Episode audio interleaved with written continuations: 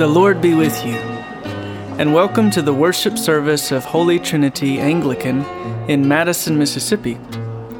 It is a joy to be called into the life of God and to worship Him in spirit and in truth. Our prayer is that our hearts and minds are open to receive the Lord. By His Spirit, through His sacraments, and in the hearing of His word, we are confident the Lord will meet us. So won't you join us? We're praying that you will. Open with me to Mark chapter 5. Mark chapter 5. And the title of the message this morning is A Generous Faith. I didn't plan this, but David, under the leading of the Holy Spirit, chose a song this morning that really, I think, is a great place to begin. It was that chorus called Made Me Glad. And it's beginning, it says, I will bless the Lord forever. I will trust in him at all times. He has delivered me from all fear. He has set my feet upon a rock and I will not be moved. And I'll say of the Lord, You are my shield, my strength, my portion, my shelter, strong tower, my very present help in a time of need. Brothers and sisters, as we gather here this morning, I know for a fact there are many seated among us that right now find themselves in a time of need. There are things happening in people's lives all across this room where they don't know what the next step is. They don't know how they're going to make it from today to tomorrow, and the only hope that they have is the Lord Jesus Christ. You see, if we don't have a faith that works in the middle of crisis, in the middle of uncertainty, in the middle of sorrow, in the middle of suffering, in the middle of sickness, then we don't have a faith worth much. But we have a faith that will carry us through every trial and every trouble that this life has to offer us. It doesn't mean that we'll be alleviated from trial and trouble, but the Lord God Almighty will be with us in trouble and trial. Now, our Old Testament reading began with the fact that we, the people of God, must be ready when we find those who are suffering among us to have more than pity, we must be proactive. Did you notice that Old Testament reading in Deuteronomy? When you find the poor among you, what are you supposed to do? Give. What do they need? Supply their need. If it's within your ability to meet the need of one who is suffering or in sorrow or in lack, the response of the child of God is to do something. Be God's hands, be God's feet. Do what God requires and come alongside all who are sorrowful and suffering. Oh, bless your heart is not sufficient. Oh, be present with the suffering. Oh, be present with those who weep. Be there in the midst of the struggle. Carry the load. Come alongside. Be present. the New Testament reading says, look, if you find yourself in lack as a person of God, what do you do? Give out of your, out of your lack. You see, the Christian brothers and sisters, they gave when they didn't have anything. They begged for the opportunity to give, even though they didn't have much. This ought to be the heartbeat of the church. We who have received from God the gifts and the graces of the Lord Christ, we ought to be a generous people generous with each other, generous with the suffering, generous with the sorrowful. We must be people who behave like the Lord Jesus.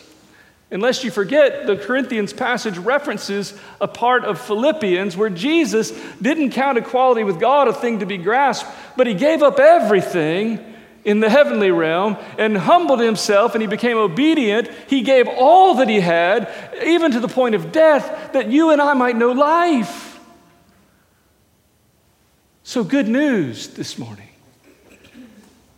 If we live like Jesus, all of you who this morning are suffering will have companions in the midst of the struggle.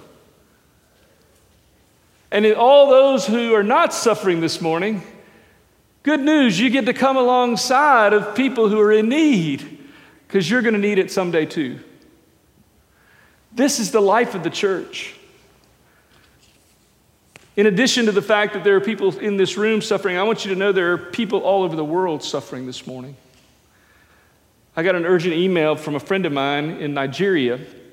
Jerry McDermott, who many of you have heard me reference, teaches at Beeson Divinity School in Birmingham, Alabama. He's the head of the Anglican Studies program. He sent me a private email, said, Pray. I'm in Jos with Archbishop Ben Kwashi, and the Fulani tribesmen have attacked our caravan was caught in the middle of the attack. We had to exit our vehicle and run for shelter. We tried to get in a police station, they wouldn't let us in. We found a makeshift clinic where they were treating the wounded, and we were able to go in, and it was actually God's providence because we were able to do ministry to those who, were, who, were, who had been wounded or dying. Pray. The next day, I get another email from Jerry Pray. I was at Archbishop Kwashi's house, and the tribesmen came and were stealing his cattle. This is the third attack on Bishop, Archbishop Ben's house. They're, they're stealing his cattle, and in the process, his neighbor came out to hear to find out what was going on, and they shot him dead. Pray. To all of this, Archbishop Ben says this. This is what God has called us to mission amidst persecution. We love one another, and the devil is driving us Christians closer together. Did you hear what he said? Mission among persecution is what God has given us to do. The devil's trying to tear us apart, but he's actually drawing us closer together.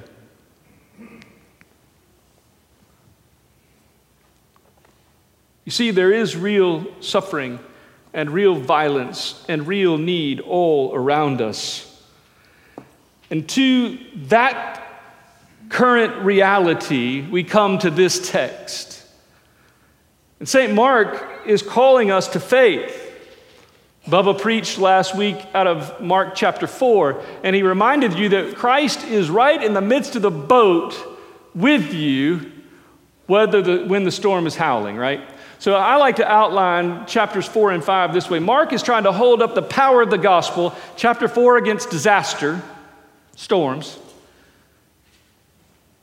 Chapter five, he wants to show us that his power over demons, verses 1 to 20, his power over disease, verses 21 to 34, his power over death, verses 35 through 43. Do you see this? We have a God who is able to quiet the storm, to cast out the demon, to overcome disease, and to give victory in death. That's who we come to worship this morning.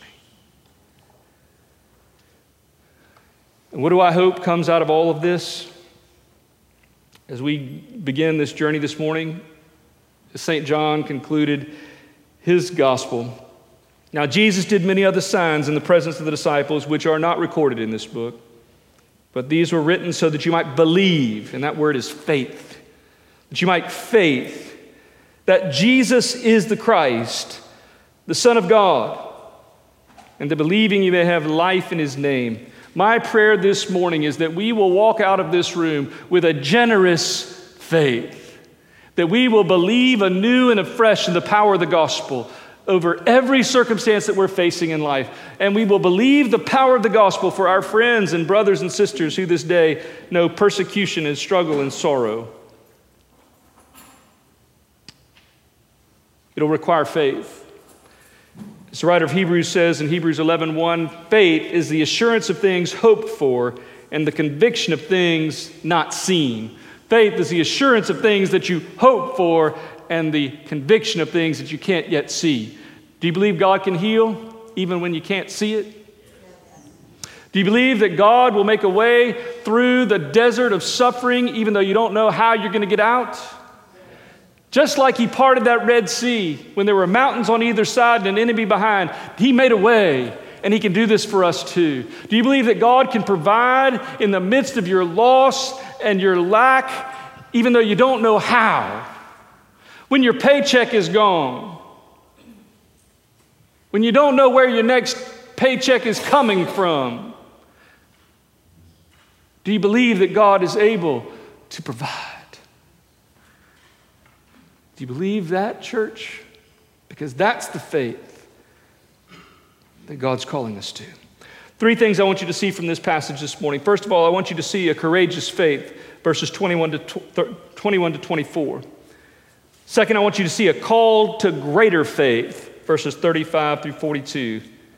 And then last, I want you to see a curious command a courageous faith, 21 to 24. And when Jesus had crossed again in the boat, now he had just crossed from this, this um, the miracles of, uh, on one side of, of the lake, and he had gone through the storm, and he gets to the other side, and a great crowd had already gathered beside the sea, and then came one of the rulers of the synagogue, Jairus by name, and seeing him, he fell at his feet and implored him earnestly, saying, My little daughter is at the point of death. Come and lay your hands on her so that she may be well and live. And he went with them. Now, look, this is pretty curious, isn't it? It's pretty curious, but it's pretty courageous. Jairus is a ruler of some sort in the synagogue. We don't know exactly what his title was, we don't know exactly what his job was, but he was a leader in the synagogue. Who was it that was persecuting Jesus? the Jews, the scribes, the Pharisees, the leaders of the synagogue. Okay, so Jew, Jairus, whatever his role, was right in the crowd that was saying that Jesus wasn't Messiah and that Jesus needed to go and get out. But when his daughter was at the point of death, where did Jairus run? To Jesus. You know, it's easy to say, I don't believe in God when you're not in the foxhole. It's really easy to say, well, I don't know too much about Jesus. I'm a little agnostic about Jesus when I'm not in the crucible of suffering. But when I'm in the foxhole or when I'm in the midst of pain, I want a Lord God Almighty that is greater than my suffering. So did Jairus. Jairus says, I, I got a daughter who's dying and I need a Messiah. So his synagogue ruler runs to Jesus and says, I got a sick daughter. I got a sick daughter and I need help. And if you'll just if you'll just touch her, if you'll just lay your hands on her, if you'll just pray over her, I know she'll get well. Now, as a daddy, if I have a sick daughter, I'll do anything for that girl. And he did. He ran to the one place that he thought he could find help, to the one place where he'd find hope, and it was Jesus. And what did Jesus, how did Jesus respond? He went with him. The Savior goes with him.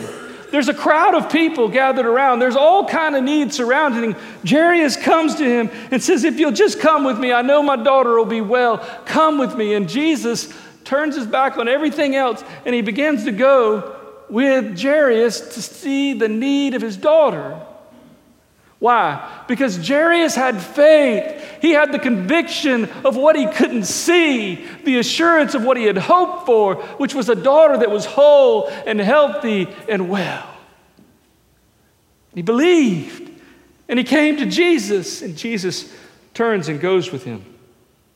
Now, I don't know why, but the makers of the lectionary skip the next thing. The next thing is that there's a woman with an issue of blood who she just believes that if she can just reach out, even while Jesus is leaving, while he's going with Jairus, if she could just barely touch him, she thinks maybe, possibly, that he would heal her of her issue of blood. She'd been to every other kind of help. Isn't that how it always works? We try everything else and then we'll give Jesus a shot. She had done everything else. She had spent all her fortune. She had gone to every doctor. She had done everything she could think of. And then all of a sudden, she said, Well, maybe if I just touch Jesus, maybe if I just try Jesus, I'll get well. And Jesus, you remember what he says? All these people crushed up against him. Who touched me? The disciples are like, What do you mean? Who touched you? Everybody's touching you, man. No, no, somebody touched me in faith. And we know that this woman is healed. But that's not the sermon. So we're going to skip all that. But I just want you to see that in the midst of going to heal this little girl, this, this man's daughter, there's a miracle on the way to a miracle because the woman had faith to touch Jesus. And Jesus is greater than disease. But we're going to skip that because the lectionary didn't have it in there. That was free. So, anyway, moving on. So, Jairus and, and Jesus are turning and they're headed to see his daughter in verse 35, verses 35 to 42. Somebody comes up. Now, while, while Jesus was still speaking about healing this woman, there's somebody came from, the, the, from Jairus' house and says, Hey, look, your daughter's dead. Quit bothering the teacher. Now, this is an interesting moment. Nobody had ever raised anybody from the dead at this point. And Jairus has faced the reality that his daughter's dead. And the, ruler, the ruler's house servant comes and says, Hey, quit bothering him. It's, it's too late. And Jesus says, Will you still believe? When it's impossible, will you still believe? He got delayed along the way, and the daughter dies, but he says to him, Don't fear, believe.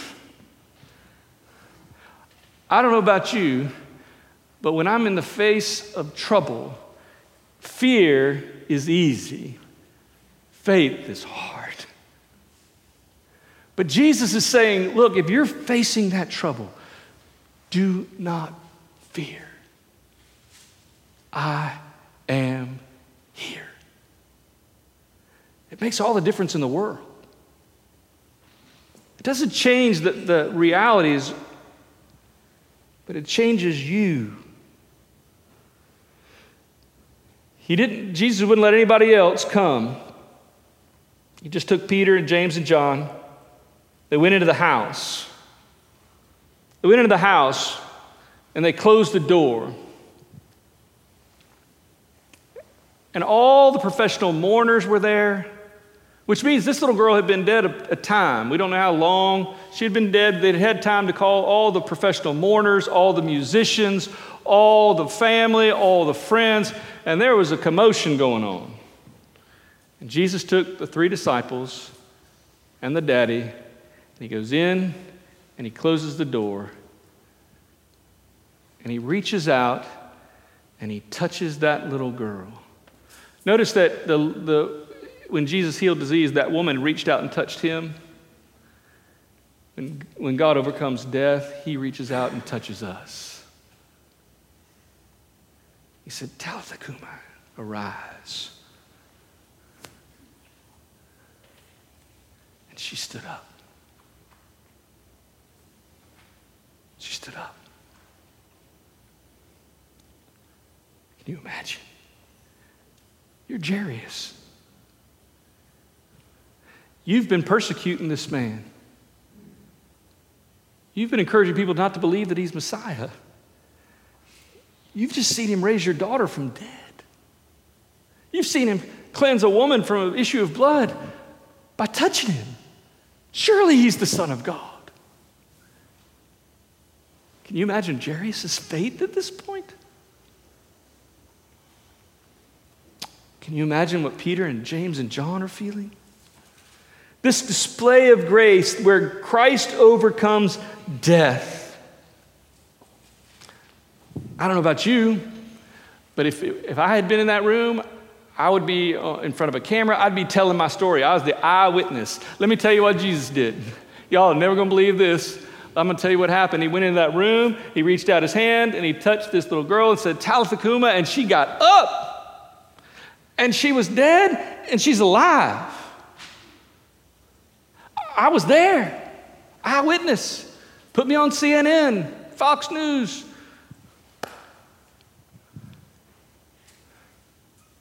But Jesus says something really curious in the midst of this moment.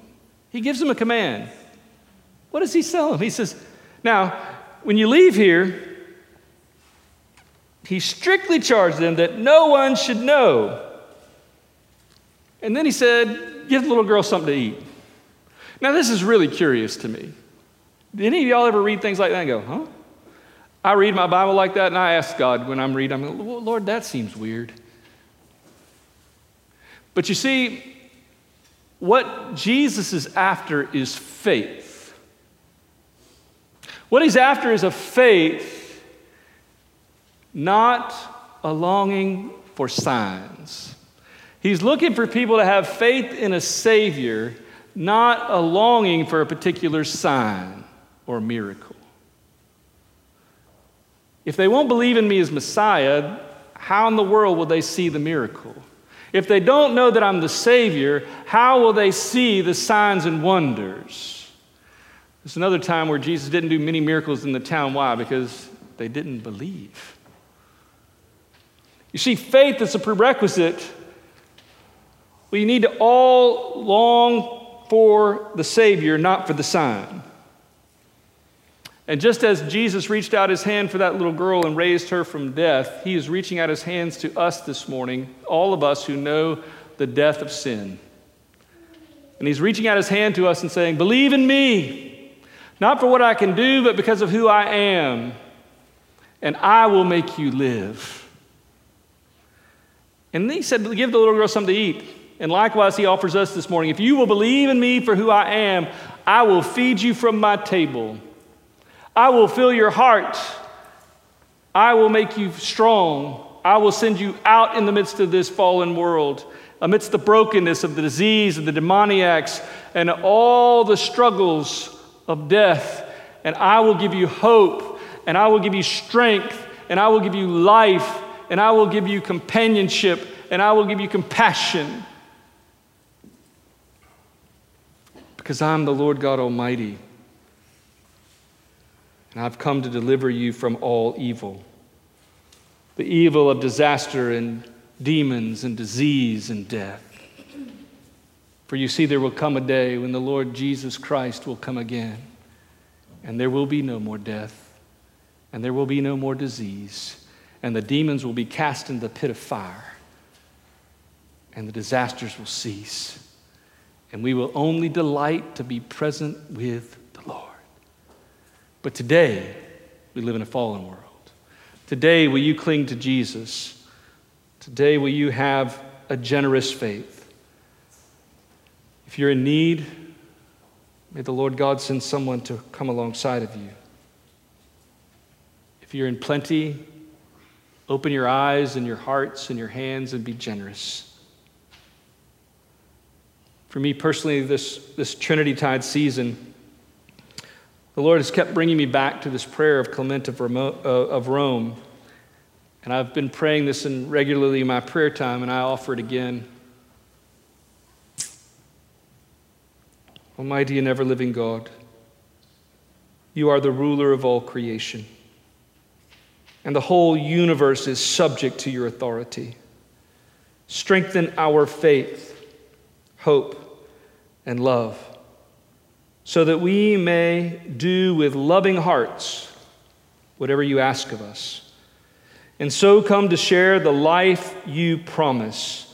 We ask this through our Lord Jesus Christ, your Son, who lives and reigns with you in the Holy Spirit, one God, forever and ever.